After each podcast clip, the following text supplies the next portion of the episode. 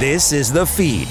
From Markham. From Richmond Hill. From Vaughan. From Aurora. East Gwillimbury. Whitchurch, Stouffville. From everywhere you are, this is The Feed, York Region's only news magazine dedicated to the issues, events, and stories that matter to all of us who live and work here. Welcome to The Feed. I'm Ann Rohmer. On the show, the Canadian Toy Council warning to shop early, Mastermind's Holiday Play Guide, and keeping our teens safe behind the wheel. But we begin with the great outdoors. One of the finest things about autumn here in our province is the color of fall as the leaves change from green to orange, red, and yellow. A spectacular sight, especially through the month of October. Destination Ontario has a weekly fall colors report this month detailing where the best places are to take it all in and when. More on that in a moment with Kevin Forget, Destination Ontario's favorite tour guide. But first, the science behind it all. Ben Cullen is a horticulturalist, and you know it runs in the family, Mark Cullen. He joins us now with Fall Colors 101. Welcome to The Feed, Ben. Thanks so much, Anne. It's really fun to be here. Well, you know, nut doesn't fall far from the tree. The apple doesn't fall far from the tree. We've had many great conversations with you. Well, there's a few nuts in my family. We'll go with that one. Well, we've just enjoyed time with your father, Mark Cullen, and it's great to see that you are following in his footsteps, but you're creating your own path as well, Ben. It's been really fun to work with my dad and be guided by him, and also, you know, to have the freedom to do some offshoot things as well. We're just having a lot of fun over here, Dad and I. Sounds really great. All right, so we want this scientific look at fall colors. Why trees, leaves change color. So let's start with the color green. Why initially are leaves green? That's a funny thing to think about because obviously trees are turning sunlight into energy and producing sugars from it. And so what do they produce? They produce chlorophyll. And chlorophyll is reflected to us as green because green is the only color in the light spectrum that they can absorb and use. So you can actually think about the color green as, and it's a bit of a mind game, the color green is actually a waste product because it's the one color in the spectrum that plants are not actively converting into energy. And it's reflected back to us in the chlorophyll, which is, you know, the sugar produced by photosynthesis that gives us nice, rich greens all through the growing season. And through that growing season, we see the beautiful green leaves and they're swaying in the breeze and they're staying attached to the tree. Then we hit fall. What happens and what does it have to do with why do the leaves change color? So what's happening is, you know, change of temperature and daylight hours are signaling to the trees, you know, winter is coming. And so those trees very smartly take the sugars that they've been producing all season and start to sock them away in their roots. And that's when the chlorophyll leaves the leaves, right? And what does it leave behind? Well, it leaves pigments. And, you know, not all trees are going to give you bright, brilliant reds and yellows. Oftentimes they just go brown, and that's just the carbon matter that's left behind. But a lot of the red comes from a chemical called anthocyanin. Those are pigments that you're going to see in sugar maples, and it depends on a few things. It depends on the acidity of the environment. It also depends on the weather that we get. So different weather conditions can give you different vibrancy of color, and ideally, cool temperatures are going to signal, okay, chlorophyll time to leaf, but it's also going to stimulate more of that chemical production that is the anthocyanins, also carotenoids, that give you the orange and the red. So cool but not freezing is going to give you the brightest, richest fall colors. And Ben, why do they eventually fall off? Well, I mean, there's different theories for that, of course, but essentially, from an ecological standpoint, those fallen leaves then in turn feed the soil because the carbon, you know, one of the reasons why we have such great soil in our part of the province here in southern Ontario is however many hundreds or thousands of years of tree leaves falling and then decomposing onto the surface of the forest floor, decomposing into compost, natural mulch, that carbon then going back into the soil and coming up through the roots, feeding other plant material sort of on the forest floor. So there's a broad ecological purpose that it plays. And then for the plant itself, it's about new growth. So oftentimes, you know, they're putting on new branches and new leaves are sort of the leading edge of that, depending on how the plant grows. So it's about reaching ever further, ever higher to the sky, it's all part of the regenerative cycle. So science, the Fall Colors 101, you did a great job. So let's move the science aside and let's you put another hat on, and that would be just as a tree lover, as a man who really appreciates everything that grows on our green earth.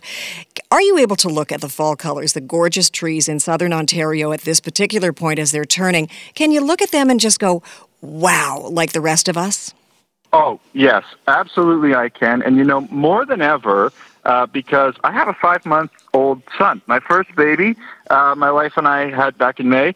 And Peter is just at that stage where he's a bit tactile and he can hold and he can crush fallen leaves in his hand. And he is absolutely fascinated by leaves, especially at this time of year when they crunch between his fingers. And to see it all with fresh eyes really changes my perspective again. And what a year to be 5 months old, because all of this cool, wet weather we've been having, and yet not quite freezing, has given us just a spectacular display in 2021. Wow. So from Mark to Ben to Peter, the foliage family tradition continues. Ben Cullen, thanks so much for joining us on the feed. Fascinating. Thank you, Anne. It's been really fun. As promised, Destination Ontario's favorite tour guide, Kevin Forget, who is literally on the road right now tracking the fall colors. Thank you for pulling over to talk with us. Safety first, Kevin. Yes. Thank you so much for having me. Yes, I've actually pulled over my vehicle. I am in beautiful Minden right now, so in the Haliburton area. And I have to tell you, Anne, the drive from York Region, taking those winding roads up along 48, then 35, and making my way through Minden is absolutely spectacular. The fall colors right now are beautiful. So we understand the science behind it, thanks to Ben Cullen. Let's talk about the majesty and the beauty. Can you describe what you're seeing right now? Yeah, I'm going to do my best over radio. I'll tell you, the fall colors right now in this area are almost at peak, which means that almost all of the trees that are going to change color have changed color. So now they're going to hang on, hopefully, for another week or so. So it's really important that if people are planning their fall getaways, especially to the Haliburton area, Muskoka area, you do it over the next week or so. But the good news is, if you are looking to enjoy the fall colors in York Region and more into southern Ontario, we still do have a couple of weeks to be able to enjoy those colors. We've had unusually warm weather of late. Does that help to kind of stall the changing of the colors so that we don't lose them too quickly?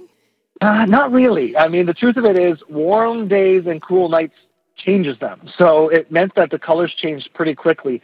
I'll give you an example. I was driving up to Muskoka even a week and a half ago, and the colors were not that changed yet.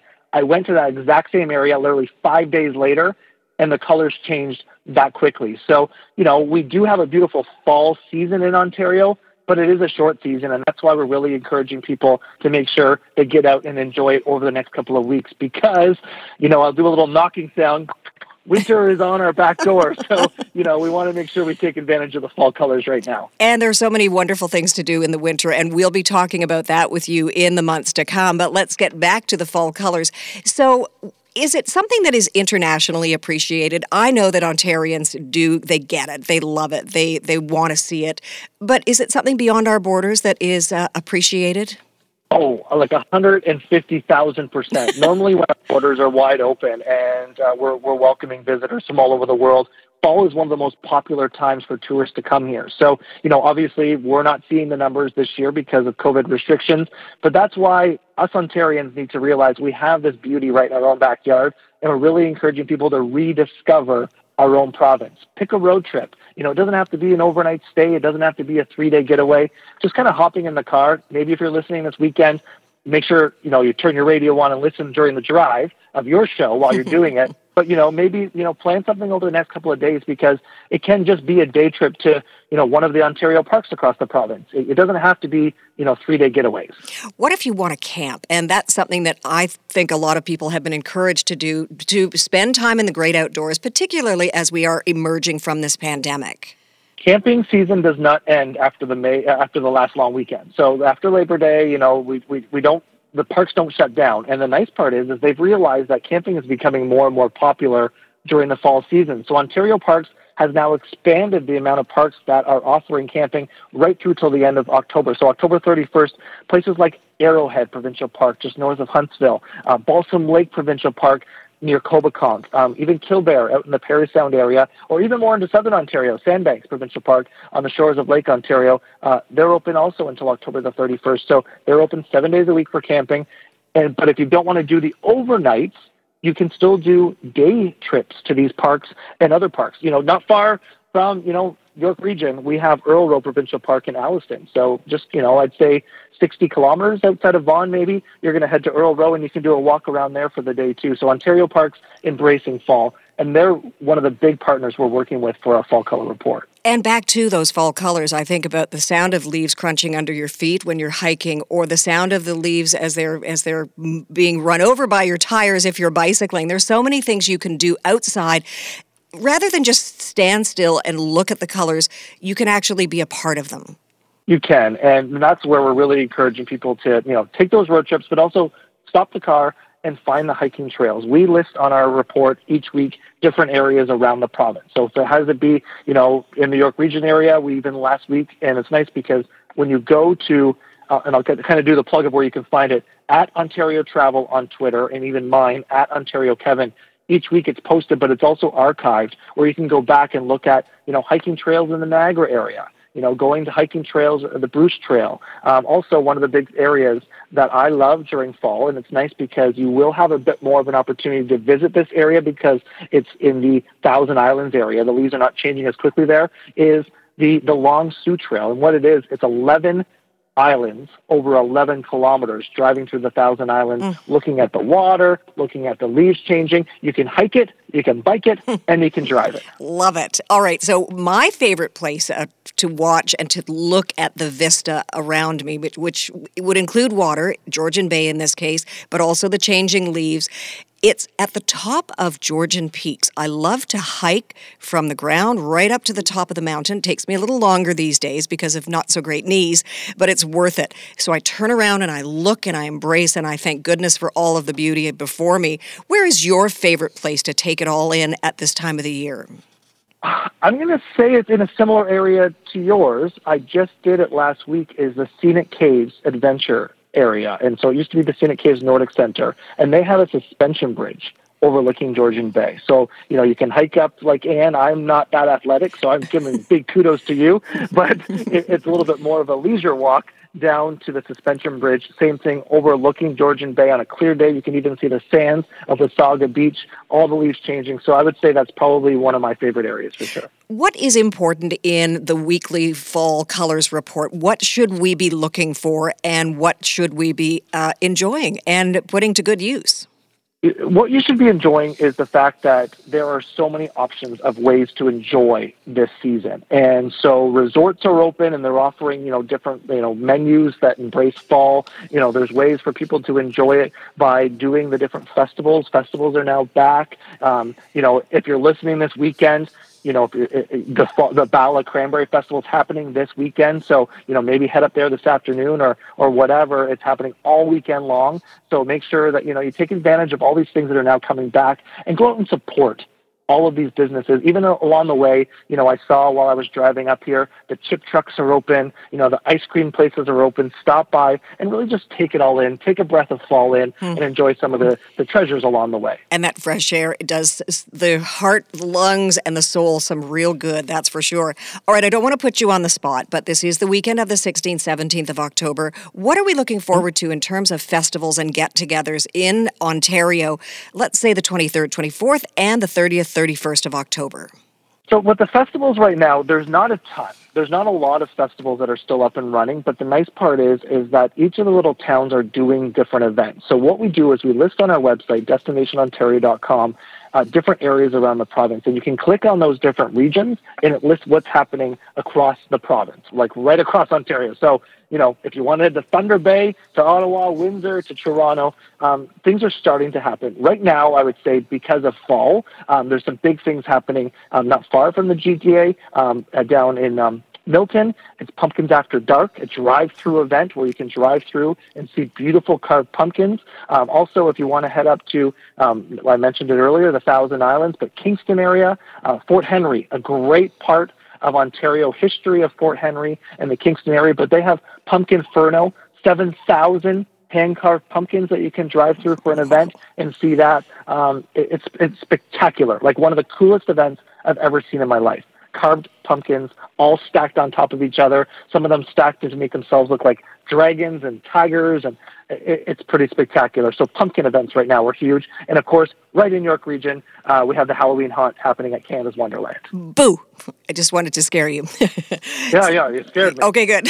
So before we say goodbye, where can people go? Where can our listeners go to find out more about everything you just talked about for the month of October?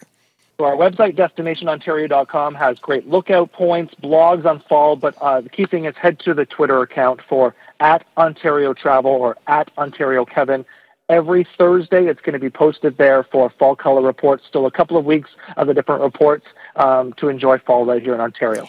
Can you put your keys in the ignition and turn on your vehicle once again? Here we go. I'm gonna get my motor running, and I'm gonna listen to 105.9 The Region the whole rest of the drive. You are fantastic. Destination Ontario's Kevin Forget. Happy trails and safe ones as well. Thank you so much, Ann. Thanks, Kevin. After the break, holiday toy shopping. Do you have a story idea for the feed? Call us at 416-335-1059 or email info@1059theregion.com. Ann Rohmer and more of the feed coming up. This is 105.9 The Region.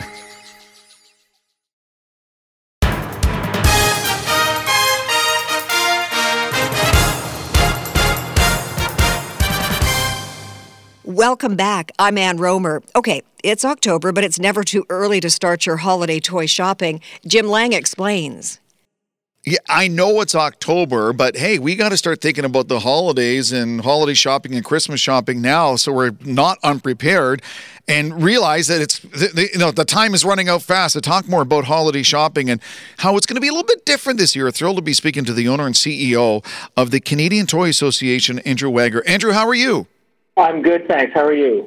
Well, excellent. This is very different again because of the pandemic. And one thing I keep hearing about is supply chain issues, not just in Canada, but North America and around the world. For people listening, how will that affect us heading into the holiday season doing shopping? It's been widely reported that there are very serious supply chain issues worldwide that are affecting almost every industry imaginable, from consumer electronics to furniture to children's toys. And when it comes to children's toys, the big impact is going to be that certain toys are going to sell out faster than normal, and they're going to be replenished shorter or take a lot longer to replenish than usual, resulting in potential inventory shortages, when we head into these later fall months like November and December. Well, that was going to be my next question. I know my wife and a lot of her girlfriends, they sort of plan their shopping around Black Friday in that late November, so they're ready for a month from now. But what you're saying, some of the stuff they're looking for may not be there by then. Not only will it potentially not be there, but, as you were saying, many people do plan their holiday shopping starting around that Black Friday time frame because they want to take advantage of annual holiday season discounts. It's expected that those discounts may not be available this year. So there really isn't going to be a huge benefit to waiting in terms of price, and it may actually work against you in terms of inventory shortages. So the Canadian Toy Association is recommending that consumers do start their holiday toy shopping earlier this year, maybe even in the month of October, if they want to get certain items that their children have their eye on or that they have their eye on. Speaking to Andrew Wagger, he's the owner and CEO of the Canadian Toy Association, and I mean, this number sort of shocked me when I looked at it. Toy companies are facing shipping price increases ranging from over 500 to up to 800%. Andrew, how is that possible? Why? There is a long list of challenges that are facing the supply chain, including, like you said, rising container prices, a shortage of ships that are available to transport goods, rising ground transportation costs, a big glut of products that were stalled to be manufactured due to factory shutdowns and other shutdowns, and then when they all came forward at the same time and were ready to go at the same time, it resulted in just a huge backlog that has yet to be cleared. And you're right, the impact is, because there's such a shortage on shipping containers, the price has increased. You know, some of those containers that used to sell for $3,000 are now going for over $24,000, and it's creating some pretty significant issues and challenges. So for the retailer, Andrew, if a parent's thinking, I'm going to buy my child this toy, last year probably retailed for $50. What are we looking at, $75, close to $100 this year? You know, I have not heard of any price increases at the retail level being passed on to consumers at this point. Mm-hmm. I'm not saying that's not going to happen, but currently it isn't. And I would say that is yet another good reason for consumers to start their holiday toy shopping earlier, because the closer we get to that December 24th date, the higher the demand for toys will be, the smaller the supply will be, and then inevitably, typically what happens is the higher the price. So if you start your shopping now, not only will you find the items that you want, and they should be available, but the price that you pay may actually be better than what you're going to get later in the season. Speaking with Andrew Wagger from the Canadian Toy Association, you can get more details at CanadianToyAssociation.ca. That's CanadianToyAssociation.ca. And I'm glad you brought up the last-minute thing. And I follow Peter Mansbridge on Twitter, and he was famous for, on Christmas Eve, live tweeting as he went around to different stores in the GTA buying his Christmas shopping. And I have buddies that wait till like the 23rd or 24th to get it all done. But as you're explaining, if you may be completely out of luck. You might have to go to the local gas station and get someone some road salt for Christmas because there won't be any toys left. You know, waiting till the last minute or even to Black Friday and shopping, you know, during those last 3 to 4 weeks before December 24th is always stressful and it's always challenging. This year will be no exception. It may be even harder than in years past. In your experience, I mean, you didn't get to be in your position without having just incredible depth of knowledge about the industry and everything. Have you ever seen anything like this, what we're experiencing right now, Andrew? Every year there are certain hot toys that sell out faster than others. And it's an annual occurrence, and I have seen many, many toys go boom and become the hot toy and be very hard to find and sell on sites like eBay for, double, triple, sometimes even, 10 times the price. Everyone remembers, well, anyone my age anyways remembers the big Tickle Me Elmo craze that happened back in, say, 2010, I believe. Yeah. So... But I've never seen anything like this where the entire global supply chain, and it doesn't matter if you're talking about toys, consumer electronics, furniture, and on down, has been affected by this. I mean, anything you buy right now could potentially face a shipping delay of upwards of some cases, 3 to 4 months. You know, if a parent has their eye on a toy and they purchase it online, and the item is short, that item might not arrive at your house until after the holiday season, right? And nobody wants to give an IOU or a gift card or an empty box with a note in it, so that's why we're recommending that parents start early. We understand that October is an unusual time to think about holiday season in the shop, but it could really work in your favor if you do. You know, Andrew, in the big picture, I think this is an eye-opening lesson, listening to this interview for our listeners, about how things affect other things in life. If you hear about, hey, there's a shortage of truck drivers and there's problems with shipping containers across the high seas, you're like, oh, yeah, whatever. But then you come time to do some holiday shopping, you're like, oh, wait a sec, that affects me and my family.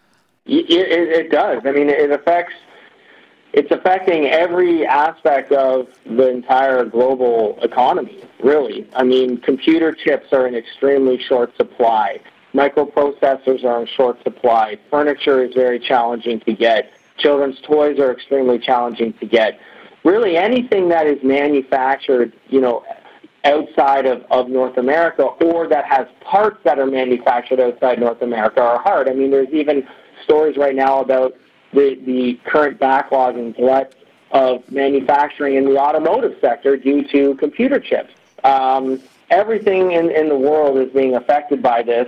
Nobody knows when this backlog is going to be cleared, and we are entering into the single biggest consumer holiday shopping of the period of the year, which means it will definitely keep going until at least January, and then we may have a calmer period between January and, say, March or April when things may right themselves a little bit. Mm-hmm. But the waters and are just going to keep getting rougher. The shipping times are just going to keep getting more delayed, and the challenges are just going to keep getting more severe from now until the end of December. Well, and you think about toys now in 2021, 2022, Andrew.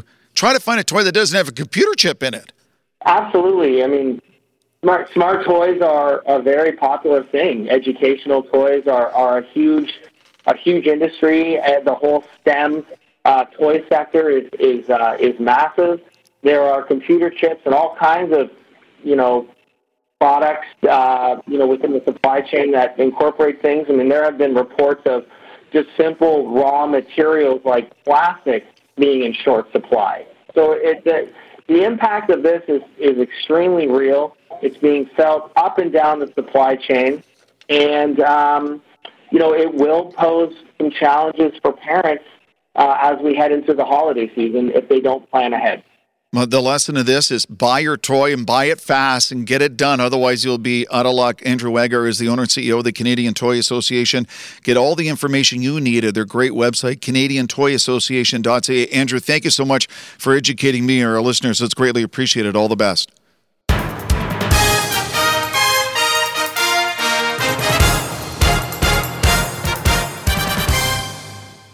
Tina Cortese is next with Hot Toys from Mastermind.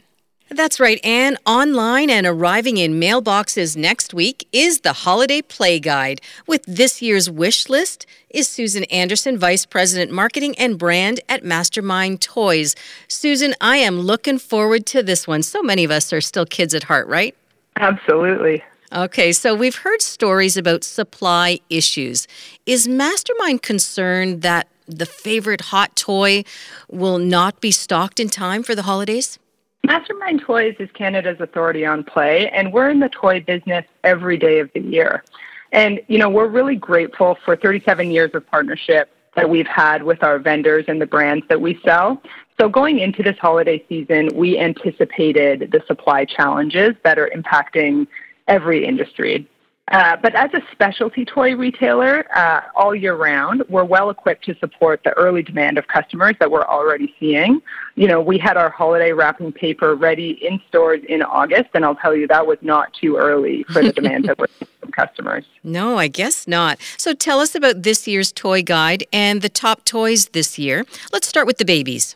Great. This is the fun part. Mm-hmm. So Mastermind Toys launched our baby brand this year, Mastermind Toys Baby, with an expanded assortment of toys and books that help with babies' development. So here are a few of my favorites.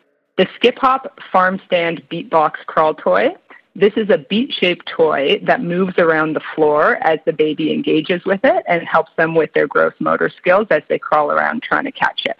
The Happy Whale Music Fountain. It's a bath toy that creates little fountains and plays music as the kid engages with it, and these little fountains go throughout a bunch of different whales on the fountain. The Kinderfeast Rainbow Arches is a wooden rainbow-colored arches. These are those arches that can stack, they can make designs on the floor, they can roll around, and it really is up to a child's imagination for how they play with them, and they also just look beautiful sitting on the shelf in the playroom, which I think every parent appreciates. And then finally, there's Jeannot Stacking Stones. These are another really beautiful toy that fosters development of babies' fine motor skills and physics principles as they learn to stack them up, see them fall down, and create designs with them. All right, so we've got books, we've got bath time covered, we've got rainbow arches, stacking stones. What about an item for the older kids? For older kids, we have a very wide selection for a number of ages. A few of my favorites are the Lego Harry Potter and Hermione Granger build. These are 10-inch tall Lego builds with moving arms and legs They have a ton of detail in the body, the eyes, the face, and the hair, and they're great for a more advanced builder and anybody, of course, who's a Harry Potter fan. The Gravitrax Marble Run is a 3D marble track that experiments with gravity, magnetism, and kinetics. It's that old school marble run with a really futuristic twist, and half the fun is just designing how you want the marble run to grow and then watching the marbles go down it.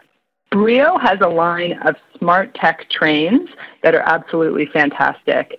So it's smart tech trains that go around the track, and they respond to different spots on the track, different tunnels, and again, kids can decide exactly how they want to design the track and what that looks like. And this year, coming soon, Brio is launching a train that has working steam release. And so you get that battery-operated steam release that really mimics a real train, and that's one of my top favorites for the year. Absolutely. And, you know, it sounds like trains and tracks never go out of style.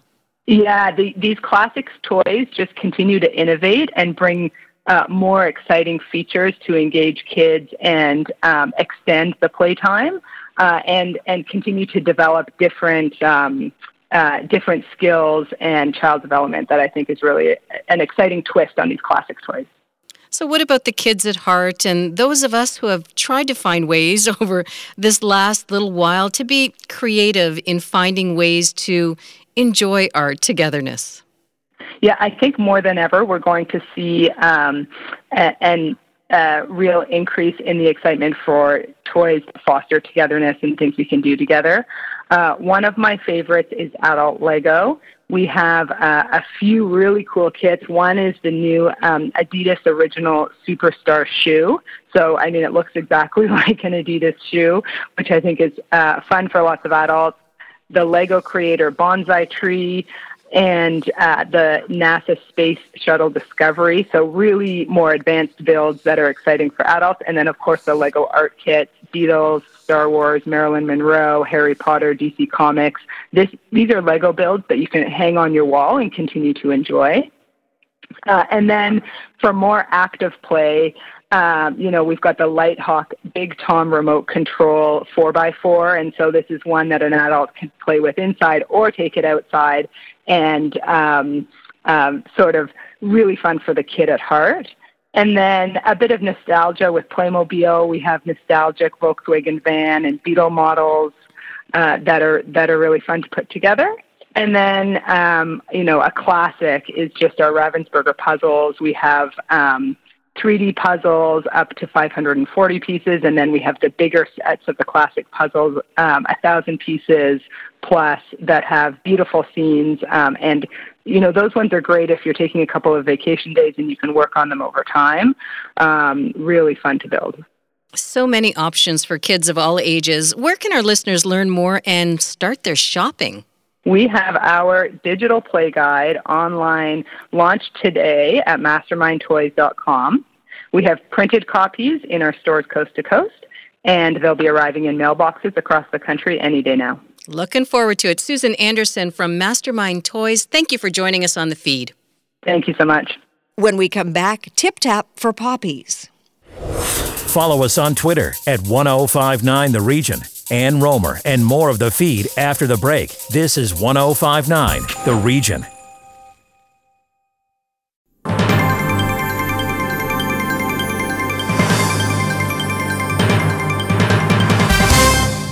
Welcome back. The annual Poppy campaign will be kicking off in just a couple of weeks ahead of Remembrance Day on November 11.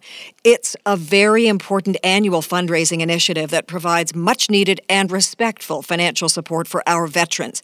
So let's right now add another layer to this story.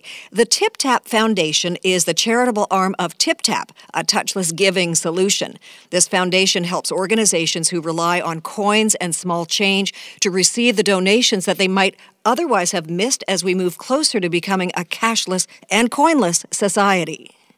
Chris Greenfield is the founder and CEO of Tip Tap, and he joins us now on the feed. Great to hear from you, Chris. Thank you. Thanks, Ann. Thanks for having me on the show. How and why was Tip Tap born?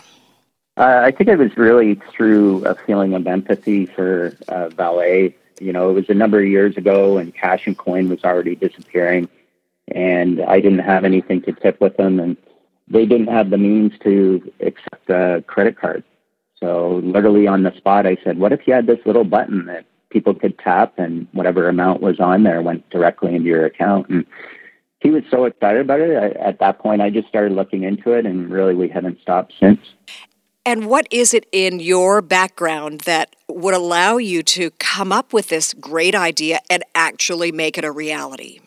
I think I was always a packaged goods, kind of consumer goods, advertising, kind of marketing, innovation, a number of different organizations, always coming up with new solutions for people and understanding people. So all of that background just kind of led to TipTap and being able to build the company, the device, and now really just kind of driving collections for all the charities that we support.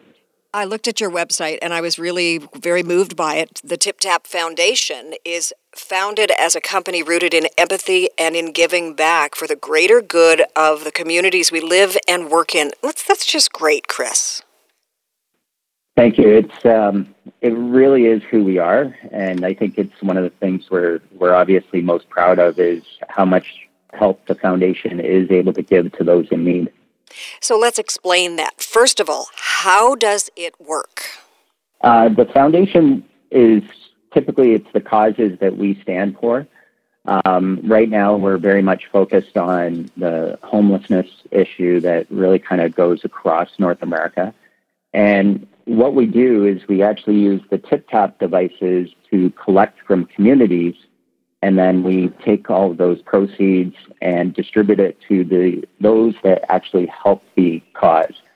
So it'll be small soup kitchens, it'll be individual members that are out there kind of helping the people on the street, and they've kind of dedicated their lives, and they don't have a lot of support. We're there to give them that support through the foundation. And the TipTap devices is just the initial facilitator of collecting the donations in today's cashless society. And so do the organizations that help support those who need help, do they have to have a device at their disposal? I mean, how does all of that work logistically? Well, the devices actually are owned by the TipTap Foundation. So the TipTap Foundation collects on behalf of those beneficiaries, and then the foundation distributes the funds to those groups to help. So we try to make it very, very easy. So, we're helping. It makes it easy that we can collect from the community, and then we can kind of channel it towards those that help the most. So with any luck, we won't be hearing, sorry, no change, much longer. No, not at all. With TipTap, it really removes that, and it allows people to give when they have that impulse and that moment of desire to give. And even if they don't have any change, everybody has a credit card, debit card, or a mobile wallet on them at all times. So the great thing about TipTap, it allows you to really collect funds from anyone. Is there a minimum amount of money that needs to be put forward in order for it to work? No, we're preset amounts. We make it super easy. What you see on the device is what you give. And typically we're around $2, $2, $5, $10, $20. It depends on the charity.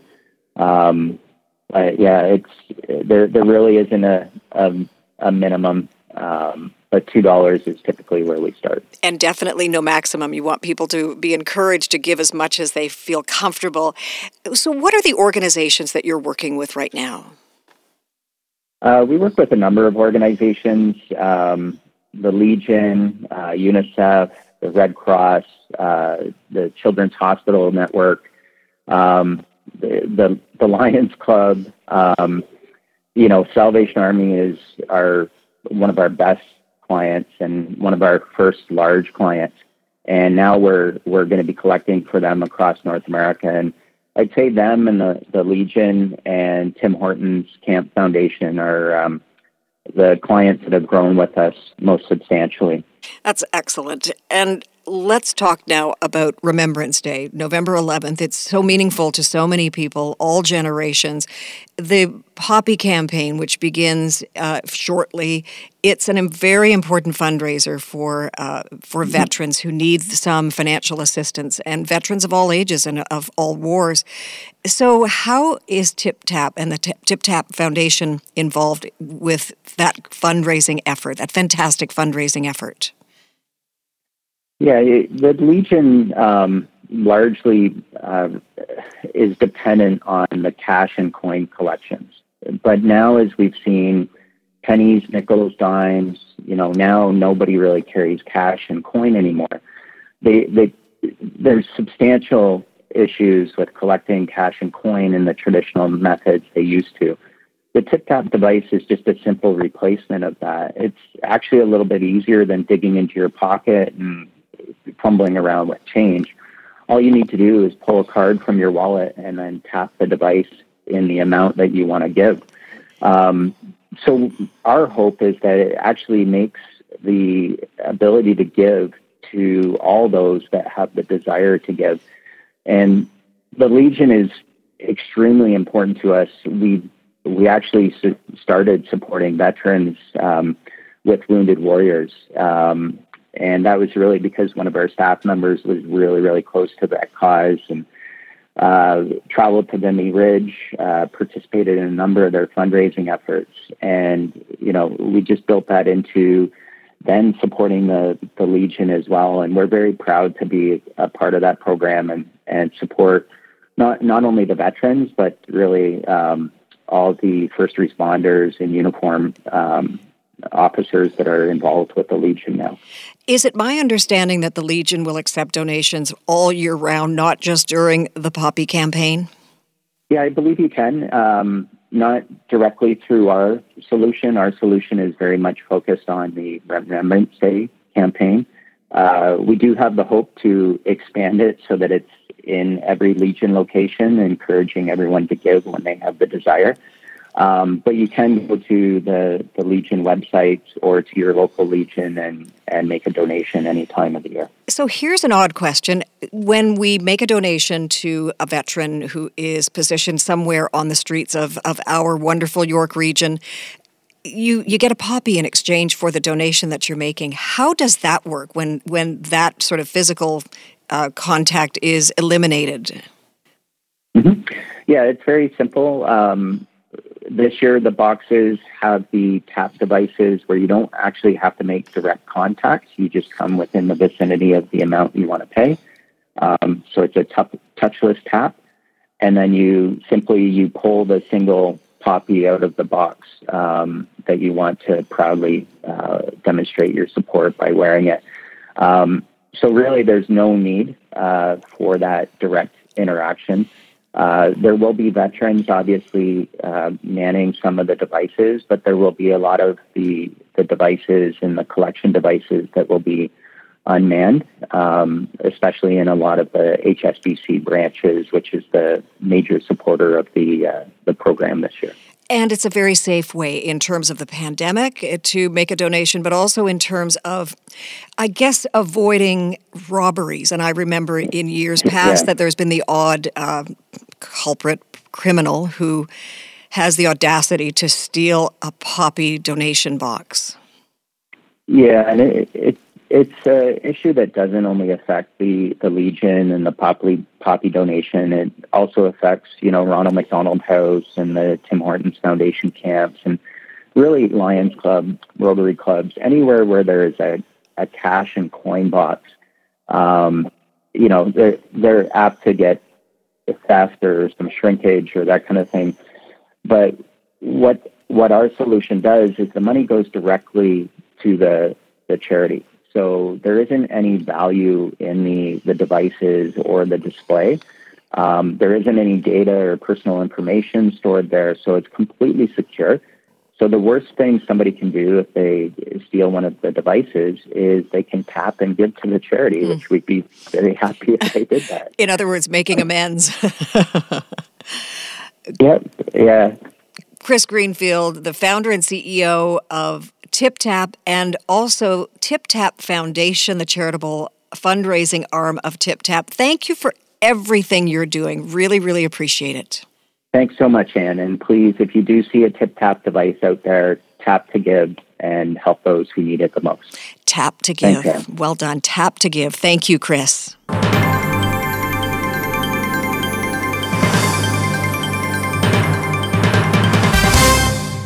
Next, we turn our attention to teen drivers. Tina Cortese with the Speed is No Game campaign.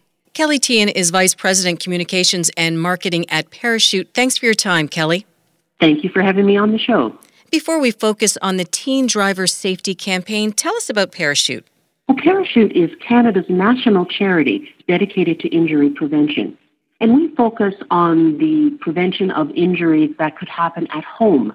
So things like child safety, poison prevention, injuries that could happen in sport and at play. So things like preventing and recognizing and managing concussions and injuries from falls. And also injuries that could happen when we're on the move. And that includes road safety, which is quite a large part of the work we do. And that's the umbrella under which our National Teen Driver Safety Program lives. All right, so let's get to it. Tell us about the National Teen Driver Safety Week. National Teen Driver Safety Week happens the third full week in October each year. It happens in the U.S. as well as Canada, and Parachute is the Canadian lead for National Teen Driver Safety Week in this country. What we do is we reach out to teens, and we do consider it teens and also people in their early 20s, so young drivers, people who are starting out in their driving career. In past days, before COVID times, we did a lot of work activating things like school assemblies and peer-to-peer education and programs where peers, teens could talk to other teens about safety issues on the road. We've had to change our approach the last couple of years with COVID restrictions because there aren't those kind of large assembly events that we've seen in the past.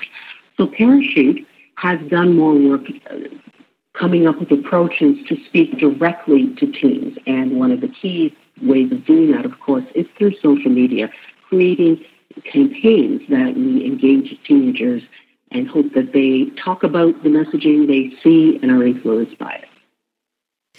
So do you have people on those social media platforms connecting with young people and young drivers? This year, in fact, we have two very well-known Canadians who are champions for our Speed is No Game theme.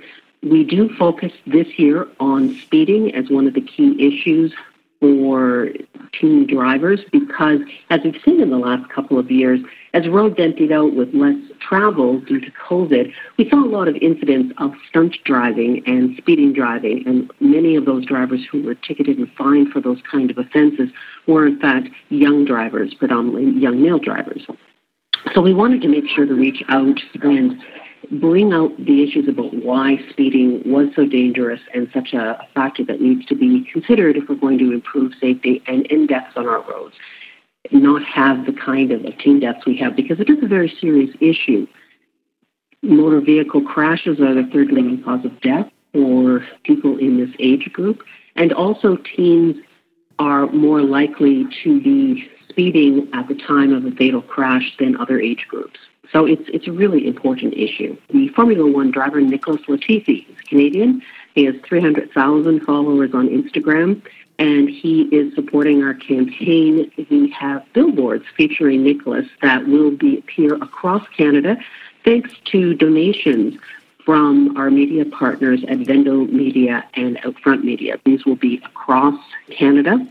We also have the champion snowboarder, Laura Douin, silver medalist in the Olympics, and she is creating a couple of videos that she is going to share with her followers on Instagram, and we'll be talking about some of these very compelling reasons and the statistics behind why it is so important to watch your speed when you drive. And the statistics are frightening. And Kelly, you mentioned connecting with young people, you know, where they live in terms of the social media platforms. But how do you really get the message to them? Because so many think that they're invincible, that nothing is going to happen to them. You're absolutely right. There is that attitude. A couple of factors we use, besides having that sort of peer-to-peer approach or people that young people admire, we hope that is one way. Another way is the way we're approaching the theme. We're actually taking a video game approach. We're saying, hey, you know, sort of jamming an expectation. Look, we're driving along. It's a video game. Woo-hoo. But when it's in real life, the consequences are dire as opposed to just a game. So speed is no game. The whole concept of the campaign is around driving home that point. We also know from research that teens are more likely to be concerned about what they might do to someone else. They may not be concerned about themselves and feel invincible, but if you drive the point home that their behavior could harm somebody else, that will stop them and have them think about what it is they're going to do. So, for instance, one statistic we use in this campaign, I think it's very powerful, that if you're driving at 50 kilometers an hour, you are 6 times more likely to kill a pedestrian if you hit them with your car than if you were driving 30 kilometers an hour. Now, that one just blows people away. Mm-hmm. If you're driving 30 kilometers an hour and you hit a pedestrian, you could injure them potentially, but you are 6 times more likely to kill that person if you were driving 50 kilometers. Now, that's something that certainly helped me to keep my foot off the gas pedal a bit when I'm driving in areas, school zones and places like that. And that's the kind of fact that when you drive it home, I think teens as well resonate with that, well, hey, you know, like I'm invincible, but I don't want my little brother to be hit and die. So we hope that the combination of the kind of messaging, the fact that we're using social media influencers and very well-regarded athletes to communicate to the youth, and also parents play an important role as well, because teens still are influenced by what their parents say and do. So what can parents say and do? How can they help? One of the best things you can do as a parent to influence your teen when it comes to safe driving practices is be a safe driver yourself. If you're swearing at the other drivers, if you're honking your horn, if you're weaving around, if you're zooming and speeding and not following the rules of the road, your teen sees that. Your child sees that growing up. And when they get behind the wheel, they're going to think that that's okay. You can give them the big speech about safe driving and read them all. But if you don't walk the talk or drive the talk, as it in this case, you're not going to really connect with your kids when it comes to this. So best thing you can do is be a safe driver yourself. Model that good behavior. And know that there's reasons why there are speed limits. There are reasons why we shouldn't get behind the wheel when we've been drinking or have used cannabis. There are very good reasons why we should not be using a cell phone while we drive or trying to text, because that kind of distraction. Driving is an incredible skill, and you are driving 2 tons of metal. You can do a lot of harm with that. It is not a game. So when you drive, you need to be focused on your task, which means following the rules of the road, obeying speed limits, and not being impaired by anything, whether it's alcohol or texting. They're both impairments. Good reminders for every driver out there. Speed is no game. Where can listeners access more information, Kelly? You can look up the information, lots of statistics, information, tip sheets, lots of things to read at parachute.ca/speedisnogame. If you missed any part of our show, please go to 1059theregion.com or wherever you get your favorite podcasts, including Apple Podcasts, Spotify, Google Podcasts, Amazon Music, and Audible.